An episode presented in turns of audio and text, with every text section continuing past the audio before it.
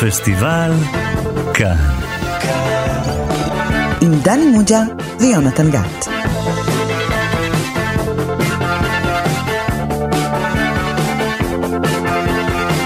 שלום לכם, אתם איתנו שוב בתוכנית הקולנוע הפנטסטית של תאגיד השידור הציבורי.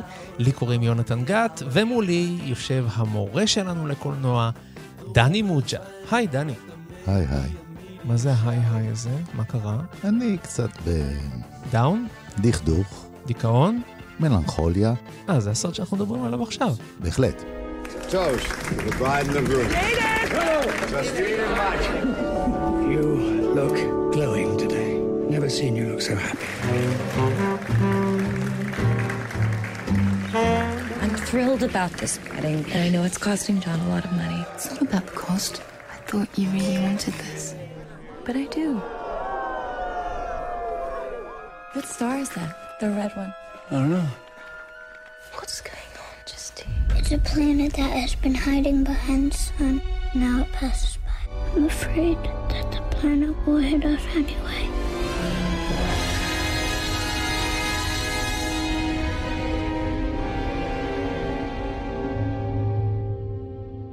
כן, שמענו קטע מתוך הסרט מלנכוליה משנת 2011, מאת הבמאי לארס פון טרייר. דני מוג'ה, אני חש שבתוכנית שלנו חל שיבוש. לא דיברנו על אף סרט של לארס פון טרייר, למרות שהוא אחד הבמאים. היותר נערצים. אנחנו כבר איזה 4-5 שנים פה משדרים. יש עוד הרבה במאים אה, נערצים שלא דיברנו, עלו על יצירה אחת מיצירותיהם, ומאחר והוא גם אה, במאי של העת החדשה, אז אה, אתה יודע, דיברנו על במאים מן העבר. הוא גם במאי שנוי במחלוקת, אולי גם נדבר על זה במהלך זה התוכנית. שנוי במחלוקת. אמ, תילי תילים של מאמרים נכתבו עליו, ודיונים וויכוחים ומה שאתה חלק אומר. על ההתנהגות שלו אנחנו נדבר בסרטים, נדבר על זה נדבר על זה בהמשך. בהמשך. כן, כן. אבל בכל זאת, אנחנו רוצים לדבר על הסרט מלנכוליה, ואנשים יכולים להרים גבה, כי יכולים להגיד, רגע, מה אם, אה, נגיד, לשבור את הגלים, ומה עם אה, רוקדת בחשיכה, ומה עם אה, דוגוויל, אתה יודע, באמת? בין אה. מעריצי אה, לארס פון טרייר אולי הם יאמרו לך את זה, ודווקא אנשים שהם פחות מן האסכולה של לארס פון טרייר, הסרט הזה זכה אצלהם לתשומת לב אה, ועניין רב יותר, יש בו איזשהו רוגע, אמנם גם אה, ריחוק, אבל יש בו איזשהו רוגע. הוא דומה לסרטים של יוצרים אחרים. אפשר לומר על הסרט הזה, אולי גם על זה אני אוכל לדבר בהמשך, שהוא הסרט הכי קובריקי של אה, לארס. טריer. כן, כן. אבל לפני שאתה מתחיל לקברק פה את הדברים, אוקיי. אולי אתה יכול לעשות לנו אה, תקציר של הסרט הזה, שיהיה ברור לכל נפש, ויהיה שווה לכל מאזין. בוא נאמר שבעצם הסרט הזה בנוי משני חלקים אה, עם אותן דמויות, שתי אחיות. החלק הראשון הוא בנוי יותר כמו מלודרמה משפחתית, והחלק השני הוא יותר כמו סרט אה, מדע בדיוני. אימה איזה, כזה. כן, אה, איך משפחה או דמויות מסוימות מתמודדת עם אה, אסון שעומד אה, ליפול עליהם, אבל על העולם כולו. אז רק עכשיו אתה מתחיל את התקציר עם כל המבוא הזה. טוב, נשים לך מוזיקה של אה, אבל אני תקצירים. אקצר, באמת, כי, כי אפשר... אני אשים לך מוזיקה קצת מלנכולית ואתה יכול להתחיל. אוקיי.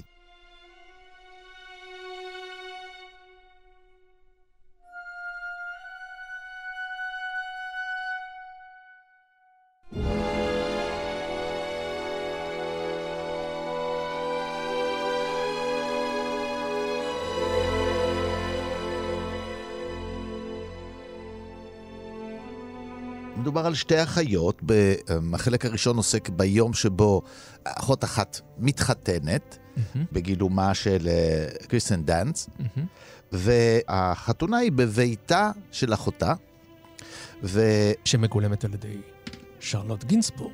גינסבורג, והסרט הזה עטור בעוד אה, שחקנים אה, נודעים. קיפר סאתרלנד. כן, ג'ון כן. הארט. כן, כן.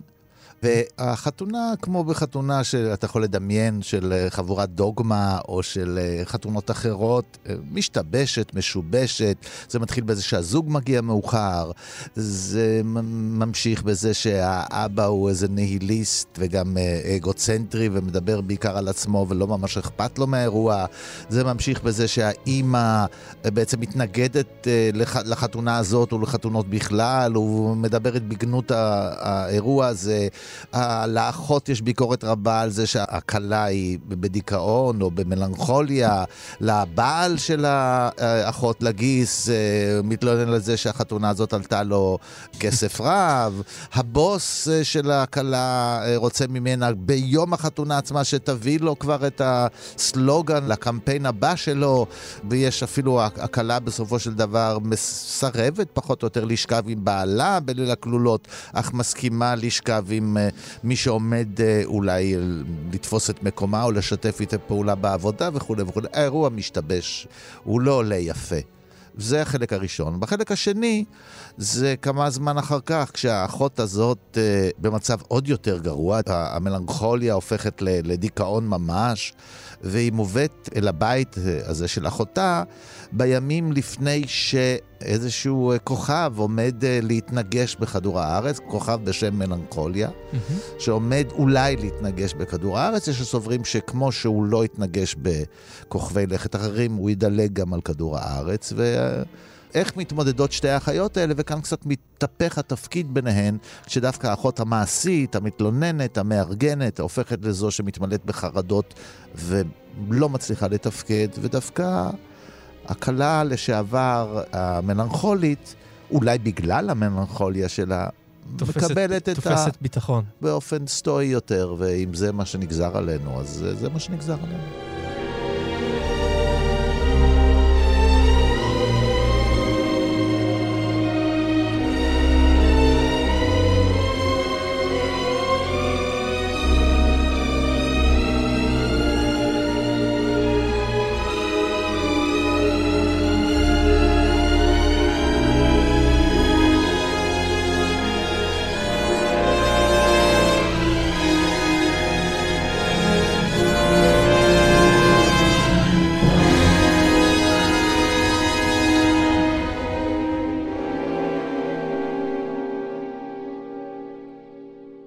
דני, תודה רבה לך על תקציר שעשה לכולנו מצב רוח טוב. תודה, ו... תודה על התודה. ועכשיו אני רוצה לשאול אותך, בכל זאת, מה מיוחד בסרט הזה דווקא מכל הפילמוגרפיה? מקודם נתת לזה קצת כותרות, אמרת קצת קובריקי, קצת זה. בכל זאת, זה כן חתיכה שונה בפאזל הזה שקוראים לה לארס פון טרייר. אתה יכול להסביר? מדוע? אני, כן. לבדי, צריך עזרה פה. צריך עזרה? כן, כן. תקרא לדוקטור שיציל אותך? דוקטור, אני חולה, תן לי פתרון לתעלומה. אז איתנו נמצא דוקטור דוד גורביץ', שגם הגיש איתי את הפודקאסט גיבור תרבות, והוא גם מחבר הספר החדש, השבט אמר את דברו. שלום, דוד. שלום, שלום, יונתן, שלום, דני. אז דוד, מה לדעתך מיוחד בסרט הזה, עד כדי כך שנגלה למאזיננו שאתה בחרת לדבר עליו. כלומר, שאלתי אותך על איזה סרט של לארס פון טרייר היית רוצה לדבר, אתה בחרת בו. תראה, אם אתה שואל אותי, יש לזה לפחות שלוש סיבות. אחד, מצב האינטימיות בימינו.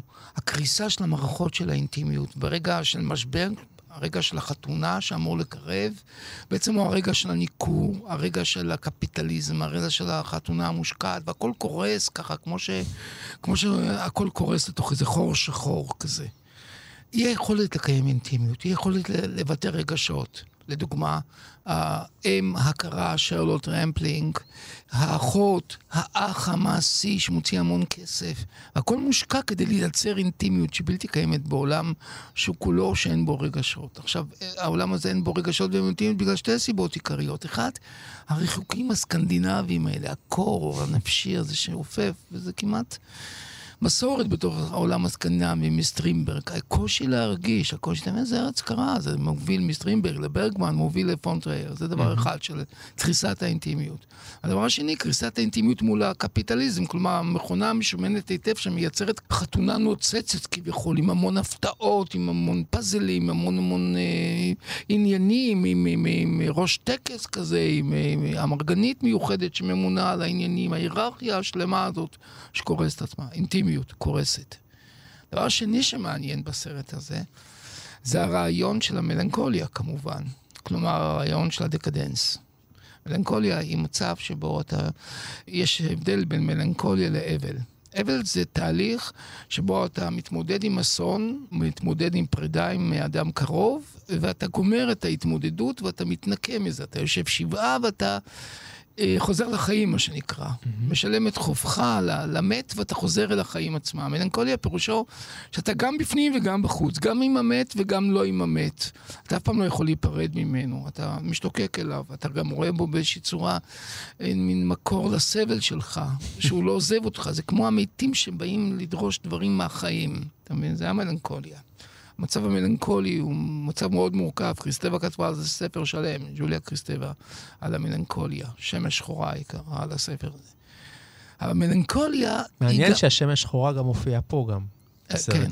המלנכוליה היא גם כמובן המלנכוליה שדיבר עליה, זה הדבר השני שדיבר עליה דני, קודם כל המלנכוליה ברמה הקוסמית, ברמה של הצייטגייסט, כאילו. זה צייטגייסט פוסט-רומנטי. וברומנטיקה, ויש המון דימויים מהרומנטיקה בתוך הסרט, במיוחד בתמונות הפתיחה שמראים את המכונית של הזוג שנתקעת, כמו שהיא תוקעת החתונה, הכל נתקע שם. רואים ציידים בשלג של ברויגל מבוססים בשלג, רואים סוס מת, רואים תמונות בעצם אפוקליפטיות, כמו ארבעה פרשי האפוקליפסה, רואים, אה, אנחנו רואים דברים אה, מהמאה ה-16, אנחנו רואים מהמאה ה-17, מהברוק. וכל זה בעצם הוא כמו קדימון כזה שמבשר כמו מקהלה יוונית באמצעות פשוט סטילס, אף מילה לא נאמרת בהתחלה. Mm-hmm. ואחר כך, כמובן, המלנכוליה בשיאה, טריסטן ואיזולד. נכון? המוזיקה הזאת שבוקעת של וגנר, כן. שבעצם שיא האינטימיות מושגת במוות. זה הרעיון הרומנטי הקיצוני. אפשר להגיע להתעלות רק דר... לא בעולם הזה, אלא דרך משהו אחר. פון טרייר שואל אם זה אמיתי, או זה סוג של אשליה כזאת שאנחנו כל כך נסחפים לתוך הדקדנטיות האופיינית. אז הנושא של מלנכוליה, דבר שני שמרתק בסרט הזה. דבר שלישי שמרתק בסרט הזה, זה בעצם היחסים האלה של uh, בדידות. הבדידות מעניינת בסרט הזה. אי היכולת לזוג להתקיים. האחות עם האחות השנייה לא מסתדרת, הזוג האחיות לא מסתדרות, האח וה... והאחות לא מסתדרים, בני הזוג העומדים להתחתן, החבילה מתפרקת. אנשים לא מצליחים ליצור את הזוגיות ונשארים בסופו של דבר בתוך הלם, בתוך שתיקה, שתיקה של ברגמן כזאתי, ובתוך היערות ובתוך הקור הכללי הזה.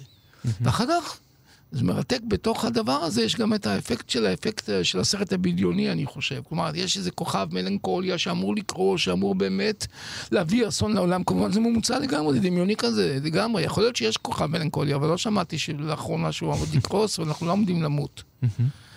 אבל בתודעה הפנימית שמשתקפת בחוץ, באירוע הקוסמי האפוקליפטי, הכל נחרב. והעולם אין לו קיום. אז אין קיום לזוג, אין קיום לחתונה, אין קיום לילדים. גם הילדים שם הם במצב של פליטים עם המשפחה, אם אתם זוכרים, שם נוסעים שם באוטו הזה, האוטו מיוחד שמזכיר את אוטו האימים מתוך הסרט הזה של אה, ג'ק ניקולסון. הניצוץ. הניצוץ, שם גם יש כזה אוטו, אוטו אימים כזה. גם זה הזכיר לי אוטו אימים שנוסעים לתוך השלג ולתוך הערפל. הכל קורס מתוך איזה מין פסימיות עמוקה וביקורתית כלפי המאה ה-21. 2011. אז אה, עבור שלושת אלה, אני חושב שראוי להעניק ללארס פון טרייר את פרס ישראל. סתם. או תוכנית אחת שלנו, שזה פרס אה, יותר. זה יותר מפרס ישראל, ברור. בוודאי, בוודאי. כמה תוכניות לנו היו וכמה פרסי ישראל ניתנו. אתה גם הגדרת את זה, התוכנית השידור הפנטסטית. אה, התוכנית הפנטסטית. אני אומר את זה בתוך צניעות. כן. כן. For those who don't know who I am, I'm Claire and Justin's mother. Justin, if you have any ambition at all, it certainly doesn't come from your father's side of the family. I wasn't at the church. I don't believe in marriage. Claire, who I've always taken for a sensible girl, you arranged a spectacular party. Till death do us part, and forever and ever, Justin and Michael. I just have one thing to say enjoy it while it lasts. I myself hate marriages. Gabby, please. Especially when they involve some of my closest family members. What is your reason for the coming?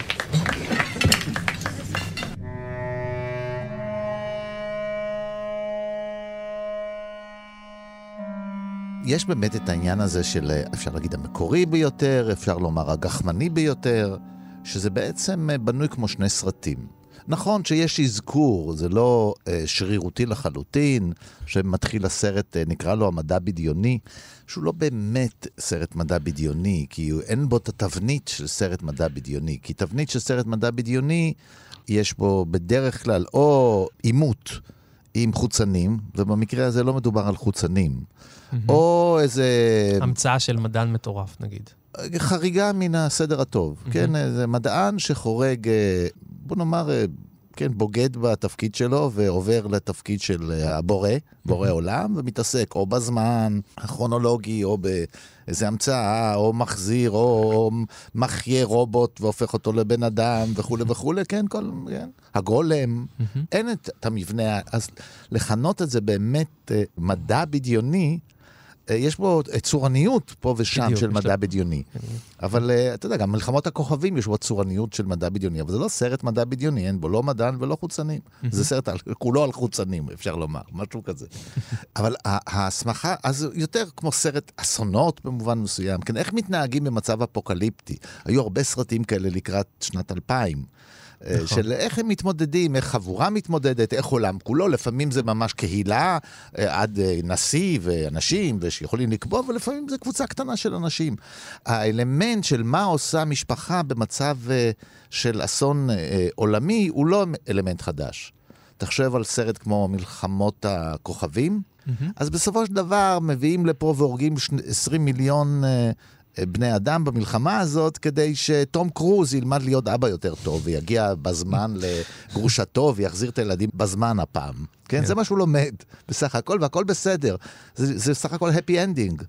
זה שהשמדנו 20 מיליון תושבי כדור הארץ בדרך לא מזיז מאוד ל... לקהל. כי כי משהו, משהו הסתדר במשפחה הזאת. אז האלמנט הזה של משפחה, שכביכול נבדקת תחת איזה לחץ חיצוני, ואולי זה מאפשר לה לפתור את המשברים הפנימיים, הוא קיים כבר. אלא שלארס פון טריאר לא מאמין... הוא בונה מלודרמה, הוא בונה מין סרט אסונות כזה, אבל הוא לא מאמין בתבנית שמבטיחה סוף טוב. הרי כיצד בנויה המלודרמה המשפחתית האמריקאית משנות החמישים? היא בנויה כך שיש משברים, משברים קשים, דברים איומים ונוראים יכולים לקרות בתוך המשפחה הזאת. לפעמים היא אפילו צריכה לסלק את אחד הגורמים, ממש לסלק אותו. אה, אם יש בו גילוי עריות, או אם יש דברים כאלה שצריך ממש להרוג איזושהי דמות, או לחסל אותה, או להרחיק אותה, אבל בסוף יש ארוחה. או חיבוק, או הזדווגות, או המשפחה איכשהו מתלכדת, אה, בסוף מוצאת את הדרך לדבר זה עם זה. ואילו כאן, הוא הולך עם הרעיון שקשה להם אל הפירוק, ולא אל ההשלמה. והפירוק הזה הוא גם לא מלווה בשחרור. זה לא שאוקיי, מישהו מתעורר ברגע האחרון, מפרקים את החתונה כמו בבוגר. מתפרקת שם חתונה בשביל לממש אהבה חופשית, או בשביל לממש איזו אלטרנטיבה, או בשביל להיות לא נשוי. כן. עוד תפיסה, כן? לא, אל תתחתן אם זה צבוע. פה הבעיה היא לא הצביעות, היא, היא קיצונית ביותר בדמות הראשית שהיא סובלת מבעיה נפשית קשה. ושאף אחד לא מתעניין בבעיה הזאת. אני חושב שזה מה שבאמת, היא שק... האישה הזאת היא לא שקופה במובן הזה שלא רואים שהיא במלנכוליה. מבקשים ממנה להתגבר על זה כדי לקיים את החתונה. האחות שלה ממש רודה בה. ואילו האימא לא מבינה, היא חושבת שאם היא תגיד לה, אז אל תתחתני, היא תפתור את הבעיות שלה. והאישה הזאת זקוקה, הצעירה הזאת זקוקה לחיבוק של אבא ואימא. אין לה אבא ואין לה אימא, אין לה... המלנכוליה שלה נובעת, אם אני אעשה עכשיו ניתוח של האישיות שלה, במשך לדברים שדוד אמר, מהיעדר, מהאובדן הזה של אהבת הורים, האובדן הזה, ושהיא לא מתגברת עליו, היא לא התאבלה על זה, היא לא נפרדה מהם, אבל היא גם לא חיה איתם. זה לא ילדה שנשארה בבית ולא למדה להיפרד, זו ילדה שעזבה את הבית כביכול, מצאה, מצליחה כביכול, אבל היא כנראה לא עזבה את הבית. פרויד אומר על זה דבר מאוד יפה, זה ש... ההבדל הוא שמי ששרוי במלנכוליה איבד מישהו, אבל הוא לא יודע מה הוא איבד. Mm. ואז צילו של האחר, של ההוא שהיית צריך להתאבל עליו, ממשיך להיות מוטל על הקורבן של המלנכוליה. זה כל הזמן מלווה אותו, הוא לא יכול להיפרד ממנו. זה מה שאני חושב שהוא מאוד חזק בסרט הזה, שבאמת, אני לא מתעלם מהשם. אתה יודע, נכון שזה שם של, של כוכב רק. לא, לא, זה... לא, זה לגמרי אלגורי. כן. כן, זה מאוד, זה שם מאוד חזק. ישר עולה לך אבל ומלנכוליה של פרויד, זה כמעט בלתי נמנע, כאילו. מיד עולה לך הרעיון של המלנכוליה האישית ומחלת הנפש, מיד עולה לך הרעיון של אפוקליפסה. שזה אגב החיבור בין מלנכוליה לאפוקליפסה, כי בעצם מלנכוליה היא סוג של אפוקליפסה. אבל האפוקליפסה שלו נפתרת, ממשיכה להיחרב, להיחרב, להיחרב, להיחרב, ואין סוף העולם בתקומה מחדש. בתפיסה היהודית-נוצרית, אחרי האפוקליפסה יש העולם המובטח החדש, או אחרי, אחרי המהפכה הקומוניסטית, יהיה עולם חדש של צדק והכל, אחרי האפוקליפסה, אחרי המלחמות, אחרי ארבעת פרשי האפוקליפסה. לא פה. הבדידות אוכלת את הסרט הזה מההתחלה, תוקעת אותו בדממה. אנחנו לא שומעים דבר, ביניהם לא מדברים דבר, הם רק המכונית שנתקעת שם, לא במקרה היא נתקעת, היא לא מצליחה להגיע ליעד. Mm-hmm. אבל שום דבר לא מצליח להגיע שם ליעד. כל המשפחה, באמת, דני צדק, מתנהגת באופן סדיסטי לבת הזאת. גם האבא, גם האימא, אתה יודע, זה פתאום מזכיר לי, מזכיר לי עוד uh, סרט מהרוחות הקרות של האזור הזה. גם תותי בר, גם שם המכונית נתקעת כמה פעמים. זה ברור, זה ברור, נכון? זה, זה, זה באמת אנלוגיה, אנלוגיה יפה, אבל אה, זאת אומרת, שם המכונית היא המכשיר המרכזי שבאמצעותו נוסע... עושה שינוי. הוא עושה כן. שינוי. זאת אומרת, הוא נוסע, הוא נתקע, הוא רואה בתמונות מהכפר, יש לו אלטרנטיבות. זה סרט הרבה יותר אופטימי. נכון, לגמרי. ובסוף בסוף יש משהו שבו מצליחים לשבור את הקרח של האדישות שבתוכנו, כמו שקורא לזה קפקא. תפקידו של התקווה של האומנות היא לשבור את קרח האדישות שבלב הקורא. כאילו, הוא אדיש הקורא. לגרד אותו, לגעת בו באיזושהי צורה. זה מה שלארס פון טרייר עושה, לא? עכשיו, הוא עושה את זה מצד אחד, מצד אחד, ולפעמים אפילו מואשם בזה שהוא מגרד יותר מדי. כן, כלומר, הוא כן. מלנכולי מדי, הוא מניפולטיבי מדי, הוא מלודרמטי מדי, נצלני מדי, כמו למשל, לשבור את הגלים, זה בדרך כלל סרט שאפשר להראות את כל הדברים בצורה יותר מובהקת, וכאן זה פחות, נכון? אז אה, כל זה, יש את המלודרמה. מצד שני, יש ריחוק, ניכור אינסופי, כפור. ברויגל, ציידים בשלג, ותחשוב על כל זה על רקע של טריסטן ואיזולד. עכשיו, יש פער בין טריסטן ואיזולד, אהבה רומנטית, שחוגגת את המוות. אמורים, אנחנו הכי אוהבים כשאנחנו מתים ביחד, בזה בזרועות זה. כמו, קצת כמו רומאו ויוליה. כן? Mm-hmm. לעומת המכונה האדישה, הקפיטליסטית, הנצלנית, מכל הכיוונים. הבוס שלה, האימא שלה, האבא שלה, האח שלה המארגן והמוציא כסף, שעובדת רק בשביל הפסאדה החיצונית. באמת, כמו שאמרת גם, נכון? לא אכפת להם ממנה בכלל. לא מטפלים בה, לא נותנים בה, וגם בתקופה שהיא אמורה להחלים, לא נעשה שום דבר למען ההחלמה שלה, כלום, להפך.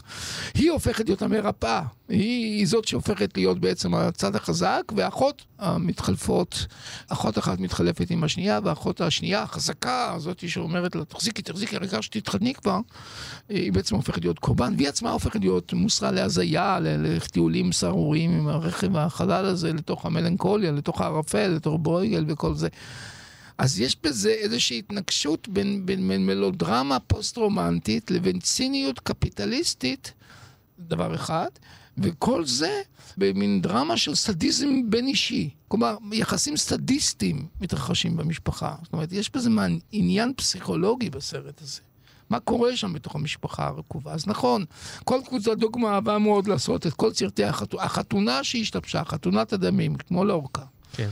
הכלה ברחה, החתן ברח, המכונית נתקעה, היא שוכבת כמו אצל סטרינדברג, עם הגנן, עם הכל, כמו במחזה חלום של סטרינדברג. שוכבים המשרת כדי, כדי, כדי לבזות את הבורגנים, אבל כל זה כבר מין take off של מסורת שלמה, ולא באמת מציאות חיים אמיתית.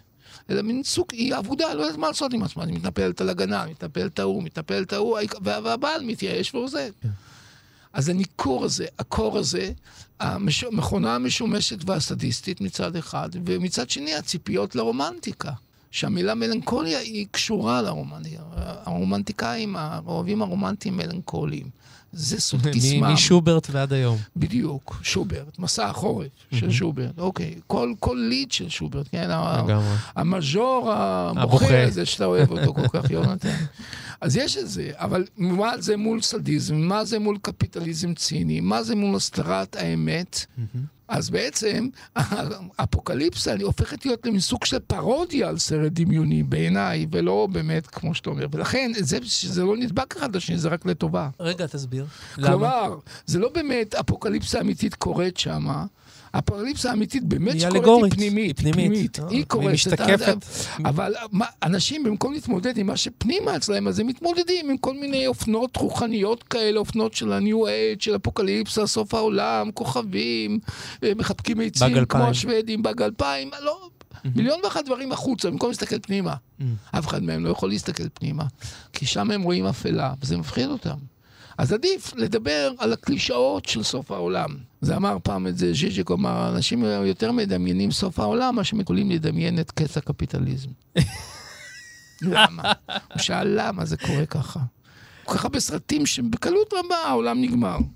אבל אין אף סרט אחד שמתאר על קץ הקפיטליזם. תראה לי אחד. זאת אומרת, אפילו, אפילו מייקל מור, הוא לא מתאר את uh, קץ הקפיטליזם, הוא מתאר את המלחמה והקפיטליזם, אולי הוא אומר, נשים עוד... המקסימום שהוא מציע זה, זה טומי דן טראמפ. ב, בדיוק, בוא נבנה חומה, בוא נעשה, בוא נעשה משהו, אבל אין סוף, זה, זה לא משלה את עצמו בעניין. זה כמו, זה מזכיר אה, שאם יש ביקורת על אה, הקולנוע, נקרא לו השמאלני הישראלי, שהוא מואשם בשמאלניות, שהוא מואשם, אם מסתכלים עליו, אף סרט אחד מן הסרטים האלה לא מצליח לדמיין סיטואציה, הרי זה סרטים, אפשר לכתוב מה שרוצים, לדמיין סיטואציה שזה מסתיים בשלום. אה, אה, אה, יש שוחרי שלום, אבל המתנגדי השלום, בין אם הם ערבים ובין אם יודעים, ידם על העליונה.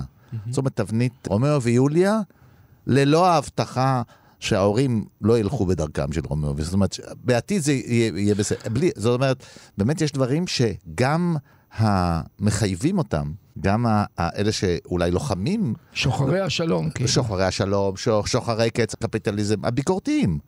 לא מוכנים להתחייב על, על איך זה ייראה. כן. לא, איך זה לא ייראה. הם לא מאמינים בעצמם.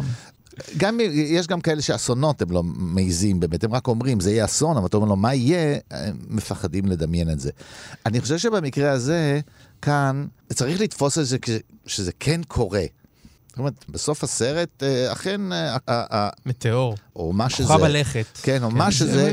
כן גדול. מתנגש וגורם להשמדת כדור הארץ. Mm-hmm. זה, זה בתחושה. אנחנו לא רואים את כדור הארץ מושמד, אנחנו רואים חלקת אדמה אחת מושמדת, אבל העוצמה והגודל שלו מביאים אותך למסקנה שכנראה כן. אבל אם יש באמת חיסול כזה מוחלט, אז זה לא כל כך משנה מה הם הרגישו ומה הם לא הרגישו, כי זה כבר זהו, זה אין לזה משמעות. Mm. הרי לדברים יש משמעות רק מי יש להם המשך. אם אין להם שום המשך, אז מה קרה לבני האדם האלה, שהם אינם כבר, כן? הם נמחקו מההיסטוריה, אין יותר היסטוריה. וזה חלק מהריחוק שהסרט כולו. אם יש אנשים שמסתייגים מן הסרט הזה, זה בין השאר בגלל שהוא לא הולך בדרך הקודמת, שפה ושם יש כאלה שביקרו את העודף... אה, רגשנות, או עודף אה, אה, פורנוגרפיה, או עודף אירוטיקה, או עודף אה, קולנועיות, כן, שכבות ו- וברבורה וסרט שמפנה תשומת הלב דווקא לעשייה הקולנועית ולא לתכנים שלו וכולי. במקרה הזה, בכל מה שקשור לדמויות, בגלל שהדברים הם מאוד בווינייטות מוגשים לנו, אין להם התפתחות. מישהו אומר משהו זוועתי, נאום, אימא נעמדת ואומרת, בתור נאום הברכה לפני הקהל כולו. את הולכת בדרך אה, שגויה, אני מתנגדת, זה אסון מה שאת הולכת לעשות, זה התנהגות איומה. אז אין למשל את מה שבדרך כלל בסרטים מסוג זה, אה, יראו לנו קודם כל את התגובות של כל מיני אנשים, מה היא אומרת, איך היא אומרת, איך היא מעיזה להגיד, או שנראה אחרי זה מישהו שיקום, די, ויעמיד אותה על מקומה, וינסה לגרש אותה, mm-hmm. או ינסה, אז יש את הסצנה הזאת היא מגוחכת, יש מישהו שמנסה לגרש אותה, כן, לוקח את הבגדים שלה וזורק אותה מהבית. היא לא יודעת על זה שזרקו את הבגדים, איש לא מתרגש מזה, מישהו אוסף את הבגדים בחזרה, זה לא קורה, אין התפתחויות כאלה. אז הדברים האלה שהם נשארים, אין שיג ושיח רגשי. כן, יש משהו, מיד הוא נקטע, עוברים לסצנה אחרת, וזה משאיר קצת ריחוק מן, ה, מן הדמויות, למרות שאנחנו מאוד מאוד קרובים מבחינת צילום, הצילום נמצא, אנחנו במרחק מטר מהם. והריחוק הזה הוא גם מצד אחד בעיניי איזושהי רגיעה, רגיעה של לאס פונטריר, יש בו איזה מבט אה, מפוקח יותר, כן, שהוא מרשה לנו להסתכל ולא כל הזמן אומר לנו מה להרגיש ומה לחשוב. אבל יש כאלה שזה קצת מרתיע אותם, כי הסרט יש בו איזה ניכור. אה, אנחנו נשארים קצת מנוכרים לדמויות האלה, נכון. כי, כי למרות הזוועות שאנחנו רואים, זה לא מתרומם לסצנות כאלה, אתה יודע, אין, אה, אין קתרזיס. אנחנו נשארים קצת במלנכוליה של הדמות הראשית. אתה יודע, דני, זה לא מקרי, מפני שהריחוק של המצלמה מבטא את הריחוק של הדמויות מעצמן, מהרגשות של עצמן. הן פשוט, הן לא מחוברות לרגשות שלהן. אין אנשים שמחוברים לרגשות שם. הכי מחוברת לרגשות, אה, או הכי מחוברות זה שתי האחיות כמובן, אבל, אבל, אבל מש, הכל משובש שם, אתה מבין? ואחרים בכלל, האח. האבא, הציניקן, הפילוסוף, הוא נוסע, הוא עוזב, לא אכפת לו בכלל מהבת שלו, מזה. אין שם איש שבאמת מחובר לרגשות שלו. וזה לא מדובר, וזה לא מטופל, וזה לא מדוסקס, אבל פונטריי נותן לנו להרגיש שזה לא מטופל. והניכור של המצלמה מבטא את הניכור הרגשי שמתקיים בעולם הנאירוטי הזה. חוץ מהילד. יש ילד, האחיין שלה, ש, ש, נכון. שכל הזמן רוצה משהו אחד. הוא בדיוק יודע מה הוא רוצה. מתי תקחי אותי למערה? המערה זה מין אה, אוהל אה, אינדיאני כזה, ללא, ה, רק המסגרת שלו, כן? מין, מין טיפי כזה, ללא, ללא, שהוא מצליח להשיג אותו. מתי? רגע לפני שהעולם מושמד. זה, הוא יגיע אל הטיפי הזה, בסוף המערה, משהו קורה המערה. בסוף הוא ה... רוצה לרחם, הוא רוצה ל... אין לו רחם, אין לו אימא, אין לו אבא, אין לו... הכל שם הרוס, המשפחה הרוסה, אין משפחה.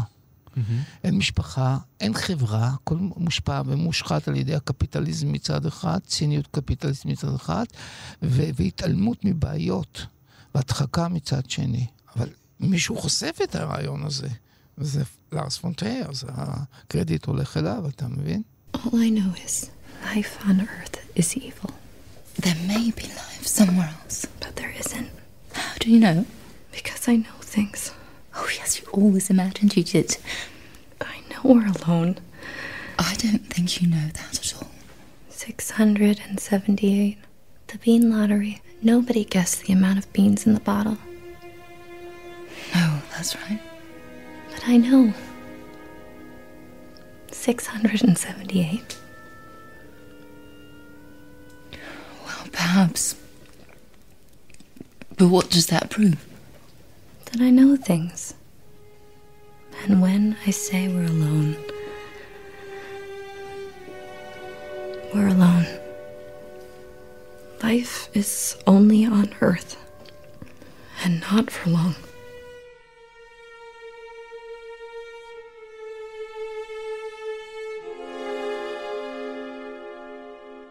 בואו נדבר קצת על האיש הזה, על ארס פונטרר עצמו, שיש לו רזומה די uh, מרשים, ומעורר מחלוקת כאחד כמובן. אני התוודעתי אל הפעם ראשונה מהסדרה הממלכה. וואו. שזאת סדרת טלוויזיה מאוד יוצאת דופן. אני זוכר שבזמנו לא ידענו איך לאכול אותה, כי היא גם כן צולמה באיזה וידאו כזה, נכון? מה זה VHS צולם? לא, לא, לא צריך לא. להגזים. לא, אוקיי, בסדר. אבל מה, זה בטא כזה או משהו כזה? לא חשוב. זה צולם במצלמת כתף רועדת. בכוונה, בצורה כן? מרושלת, כאילו, כחלק מדני אולי ירחיב על זה, על התפיסה האסתטית כן. הזאת. וכמובן מדובר על uh, בית חולים uh, שכולם שם נפלו על הראש. עושים שם טיפולים שלא לצורך, טיפולים לפעמים משונים, מוזרים. יש שם אנשים שהולכים לרופא אליל בכלל. יש שם דירקטוריון שנמצא באיזשהו חדר, חדר אפל ומקבלים החלטות הזויות ושנויות במחלוקת גם כן. וכמובן, אחר כך יצירות המופת שלו, לשבור את הגלים. אומרים שזה, זה דרך אגב הסרט שנתניהו ורעייתו יצאו מלשכה, מהלשכה כדי ללכת לסרט הזה עם מאבטחים. זה הסרט היחיד שהם ראו בקדנציה הראשונה שלהם, כן? וואו. עד כדי לא, כך זה היה פופולרי. אני בטוח שנתניהו לא שלם עבור 42 שקל עבור כרטיס. טוב. אתה מתכוון שאשתו שילמה. היסטוריה אוקיי. ישנה, מה שנקרא. דוד לא היה יכול להתאפק? אבל בכל מקרה... הם הלכו לקולנוע, אבל בחינם. וכמובן אחר כך רוקדת בחשיכה, והאידיוטים, ועוד ועוד. אם היינו צריכים לתת איזושהי כותרת לכל העשייה הקולנועית של האיש הזה, אולי היינו רוצים להגיד איזושהי כותרת על האיש עצמו, מה היינו אומרים? אני הייתי אומר, קולנוע חברתי מהפכני. ששואף ליצור מהפכה, מהפכה אסתטית באמצעות הצילום הדוגמטי של חברה, אה, של אותה קבוצת דוגמה שיש לה כל מיני עקרונות כאלה ואחרים. של צילום אה, ביתי כזה. כן. ביתי, כאילו מרושל כביכול, וכמובן אה, תפיסה חברתית מהפכנית, רוקדת בחשיכה. זה, זה כתב ביקורת חריף ביותר. גם על הקפיטליזם זה כתב ביקורת חריף, למשל בשוברת הגלים, בין שאר דברים אחרים. אותו דבר במלנכוליה. כלומר, אני חושב שלאנס פון טרייר לא מנסה לרצות את הצופה. שתיים, לא מנסה להיות נחמד. שלוש, לא מנסה להיות ציוני, זה בטוח. ארבע, לא מנסה להתנחמד. ולכן הוא קולנוע שדורש מהמאזין שייתן לו קרדיט. כי אם הוא לא ייתן לו קרדיט, אז הוא פשוט איבד את המאזין הזה, או את הצופה הזה, יותר נכון. לכן... אה, אבל יש הרבה בימאים שעושים את כל מה שאמרת. למה הוא דווקא מיוחד? מה יש אצלו שאתה יכול לאפיין אותו? אני חושב שמביא את זה לקיצוניות. הסברתי כאן דברים שהם... הוא מהפכן, הוא יוצר מהפכן. יש לו אסכולה מהפכנית. אסכולה מבחינת ביקורת חברתית, אסכולה מבחינת מבחינת איך להניע מצלמה, איך להניע את הזה, אבל ביקורת בעיקר. בואו נראה את נקודת המבט החברתית מנקודת מבטם של האידיוטים. נגיד שאידיוטים פועלים בעולם. על פי הסרט שלו, האידיוטים. כן. האידיוטים, כן. כן. ונניח שנסתכל על מנקודת המבט, שאיך מתנגשת המוות עם אלי הנפט האמריקאים האלה, שנמצאים שם באסדת הנפט, ב- לשבור את הגלים. ונניח שנראה מה קורה למהגרת כשבאה לארצות הברית, גם בדוגוויל הוא מטפל בנושא הגירה. או מה קורה בבית חולים שצריך לטפל באיזשהו מקרה מיוחד, והבית חולים מגלה אטימות עד כדי רשעות. כן, הוא עוסק בשאלות פילוסופיות, מטאפיזיות בסיסיות של החיים, אבל עם אפקט מאוד חזק על החברה, על הקפיטליזם, ועם רגליים מאוד חזקות על המציאות. אז זה תערובת של דמיון, מטאפיזיקה וביקורת חברתית מאוד uh, ריאליסטית, או הייתי אומר היפר-ריאליסטית, במובן של הגזמה באופני הייצור והייצוג של הדברים. אז אני חושב שכל אלה הם... היפר-ריאליזם, זה מה לחלוטין נכון, אפשר לשים נכון, בכותרת של הדברים. נכון, נכון. היפר-ריאליזם גם, אגב, אה, זו כותרת שאפשר יהיה לתת גם ליוצר אחר לגמרי, כמו וס אנדרסון. אז, אה, אבל זה עוד אה, עניין אחר. אז אני חושב שציינתי הרבה מאוד דברים שהוא ייחודי, מיוחד וחד פעמי. בוודאי שהוא אחד הגדולי היוצרים. אתה אומר שנוי במחלוקת. מי לא שנוי במחלוקת? וודי אלן לא שנוי במחלוקת? לא, יש... שנוי גם שנוי. פליני לא שנוי במחלוקת? ברגמן גם שנוי במחלוקת. שלא לדבר על איצ'קוק שנוי במחלוקת. אז... אני חושב שהמילה שנוי במחלוקת היא כבר לא רלוונטית לגבי היוצרים הגדולים. כי כל אחד מהם הוא עותר, הוא עותר, נכון? הוא עותר, יש לו שפה. כן, אפשר לומר על לארס פון טריאר שהוא באמת עותר, יש לו שפה ייחודית, אבל כדי לאפיין אותה... היא לא מורכבת משתיים, שלוש תכונות, השפה הזאת, שאפשר לזהות אותן והן עוברות, אה, התכונות האלה, האופן שבו עובד מסרט לסרט. בדיוק, כי שעובר... הצילום במלנכוליה הוא לעילה מה... או לעילה, זה לא דוגמה. מה שעובר הזה. מסרט לסרט זה החיפוש, השבירת הכללים, לא רק את הגלים, הוא רוצה לשבור מושגים, הוא מתחבר לרעיונות, אפשר לומר שהיו לאנשי הגל החדש. אה, ובראשם גודר, של לשבור את הכללים, לשבור את השפה הקולנועית, לבדוק את ה... עד כמה אפשר אה, לשחק איתה, להקצין אותה. אה, הוא קובע כללים ושובר אותם, כמו את הכללים של דוגמה עצמה. Mm-hmm. מעבר לכך, הוא, יש בו משהו שהוא אה, חדוות ה, הילד הרע. אתה רואה, אני מדבר עכשיו רק על סרטיו, לא על אופן ההתנהגות שלו, שדווחה לנו על ההתנהגות שלו במהלך הפקות הסרטים, או להתבטאויות שלו. שהוא אמר שהוא, שהוא מאמין שהוא נאצי. הוא אמר, אני גיליתי שאני נאצי. אבל לכן אני לא רוצה, לא, לא. אחר כך הוא התנצל. משהו מעבר לזה, הוא אומר, אני רוצה להסתכל מבפנים, מהיצירה, ולהסיק על זה, בלי לקחת את הדברים מבחוץ. כן. לכן אמרתי, רגע, בוא, בוא, אני משהה רגע את הדיבור okay. שמחוץ לסרטים כן. עצמם, אלא מה אני רואה בתוך הסרטים, כביכול בלי לדעת אינפורמציה עליו. מה אני רואה בתוך הסרטים האלה? אז אני רואה אה, דברים, תחשוב, הסרט הקודם שהוא עשה, כן, הוא סרט אנטי uh, קרייסט. הוא היה כן. סרט uh, מטורף. הפוך כמעט מן הסרט הזה, פרוע לגמרי, שגם עסק אגב במין סוף עולם כזה, כן? זאת אומרת, מבחינת התמה, אבל ממש כל כך פרוע, כל כך שונה. הסרט הזה הוא מאוד ממושטר, אתה יכול לזהות בו דברים שראית בהמון סרטים, הסרט שאנחנו עכשיו מדברים עליו. בית, את החדרים, אתה יודע איפה הטופוגרפיה של הבית שלך אז ברורה, החצר בחוץ, הדרך אליו, סדר היום, מה קודם, מה אחר כך. זה סרט, אה, אם אתה צריך לספר אותו, קורים בו הרבה אירועים, אבל הוא פשוט, זה אירוע שאתה יכול לשחזר בקלות, מה קרה פה, אתה לא, אין משהו שאתה לא מבין. אתה יכול להגיד, אה, הוא, הוא בגלל הקור הזה, האופן הזה שבו הוא מטפל במלודרמה, הוא לא גרם לי לבכות כל הזמן, כן? וזה יש לנו ציפייה במלודרמה, שאנחנו ניסחף, כן? לפעמים אפילו זה כינוי גנאי, נכון? זה over מלודרמטי, יותר... זה כינוי גנאי לפעמים הופך, כן? ובטח לא יגידו על הסרט הזה. זה מלודרמה מבחינת המבנה, משפחה, משבר, בואו ננסה לפתור אותו. אז קודם כל, לא, אני לא פותר אותו. גם בזה, כן, הסמכת הז'אנרים, כן, אז בזה הוא, הוא, הוא מאוד מאוד מיוחד. דיברתם על דוגוויל, אז תחשבו על, על, על פתאום תיאטרון. נכון, סרט תיאטרון שבו מצווה. אנחנו רואים את, ה, רואים את הסימונים של, ה, של הבמה, אבל לא רואים את התפאורה, ופתאום כן רואים את התפאורה, היא כן ישנה, היא איננה. מה אנחנו צריכים להבין? אנחנו לא בדיוק יודעים.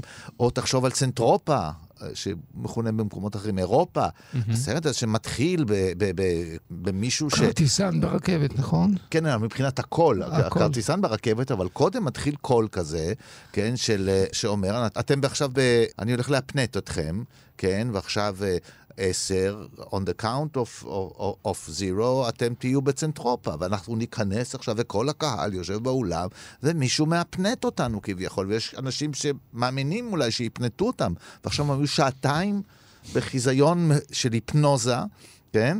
ומקס פון סידוב הוא הקריין שם, mm-hmm. כן? בתפקיד הזה, כן? ו... וכולם, אנחנו אמורים להירדם, אז הוא לוקח את המטאפורה של. חלום, הקולנוע כחלום, והופך אותו ללא חלום, אלא היפנוזה, שבה אין לך בעצם שליטה, כן? אתה ממש בתוך... אז הוא עושה דברים, ויש שם דימוי שאתה יודע, הוא יצר דימויים שאיש לא... אם אתם זוכרים, באירופה מישהו רץ שם, ופתאום הוא רץ על, ש... על השעון של הזמן. פתאום mm-hmm. הבן אדם רץ על פני מחוגי הזמן. כן, אז אה, כשמשורר אומר את המשפט הזה, זה בסדר, אמר את הצירוף הזה, אצלו פתאום רואים את זה. אז כל הזמן הוא מפתיע אותך, הוא, אה, אי אפשר להתעלם ממנו. זאת אומרת, אה, אה, זה, זה, זה ממש, איך קוראים לזה, נקודת ציון, כן? מוט כזה, כשיש מודדים, נכון? יש להם מוט כזה שהם שמים בקצה המגרש, והוא תקוע שם, ואתה רואה אותו, וכל הקולנוע מסתדר בצד אחד של ה... של ה, של ה כי הוא בקצה. זה הבמאים שנמצאים בקצה. זה נראה שהוא פועל לטובת אי הנוחות של הצופה כל הזמן. הוא מחפש מתי לא יהיה לך נוח. אם זה בצילום, אם זה בדימויים, אם זה באלגוריות ואם זה באנלוגיות שלו, אם זה גם בבחירת השחקנים ובבחירת העלילה ובניית התסריט. וכל פעם שתרגיש שאתה יכול לחיות איתו עם לארס פון טרייר ועם הקולנוע שלו, הוא עושה לך ככה שיהיה לך מאוד קשה לשבת לידו בספה. זאת אומרת, אתה, אתה, אתה חייב לעשות שינוי. בגלל... אתה חייב לעשות שינוי, כמו שאמרת, זה מהפכני. לא במקרה, זה לא במקרה, מפני שזה חלק מהתפיסה הרפלקטיבית שלו, שהקולנוע שלו עוסק בציפיות שלנו מהקולנוע. ואם הוא גורם לנו להרגיש חוסר נוחות, אז הוא עוסק בציפיות שלנו. כי אם הוא גורם לנו להרגיש נפלא, אז הוא לא עוסק בשום ציפיות, כי הכל נראה לנו טבעי ושקוף, נכון או לא נכון? ברור שזה נכון. לכן רק הכאב, או האי-הנוחות, או המרחק, או האירוניה, או הניכור, של האמצעים הקולנועיים שלו, יכולים לאפשר את אותה מחשבה רפלקטיבית על תפקידו של הקולנוע. כך שזה הכרח בל יגונה מנקודת מבט פואטית, אם אנחנו מבינים את העולם שלו. אני גם מציע, לסיכום ככה, דעתי על זה, לא נדבר עליו כאילו, הוא בלתי אפשרי, הוא בכל זאת צריך מושגים שליליים, הוא שנוי במחלוקת, זה עניין קלישאה לדבר על זה, הוא פשוט אחד היוצרים הגדולים, יש אוהבים אותו. ויש ששונאים אותו, יש, יש אוהבים אנשים מתים על פליני, ויש אנשים שלא מי יודע מה משתגעים אחריו, ועל ברגמן אותו דבר. אין לך אדם גדול בסופו של חשבון, שלא שלמוי באיזושהי מחלוקת, כי רק מי שמצליח לדבר על האחרים, הוא מייצר משמש חסר תוכן שמדבר על הקולים, צילי המוזיקה. אז כולם אוהבים את זה, אבל זה יישאר בתולדות הקולנוע. אתה מבין אותי? Tomorrow evening, melancholy will pass us by. You'll never have to see it again, okay? So, so it, it won't hit us. Not a chance. But what if your scientists have miscalculated and... They haven't. You promise? Of course I do. I promise.